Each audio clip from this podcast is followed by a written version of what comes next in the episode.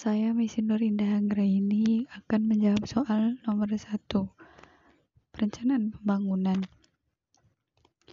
Uh, menurut saya, pembangunan itu tidak ada yang salah, namun kurang meratanya pembangunan yang mengakibatkan masyarakat itu belum tersentuh dengan pembangunan.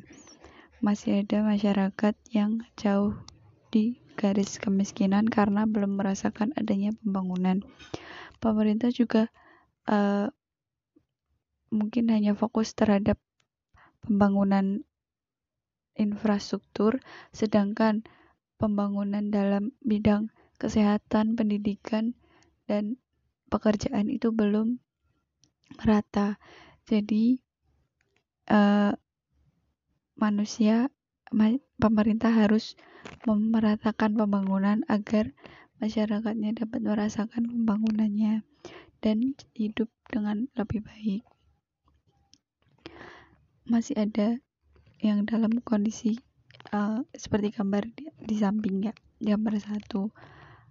Nah, itu disebabkan karena it, tadi perencanaan pembangunan yang belum merata.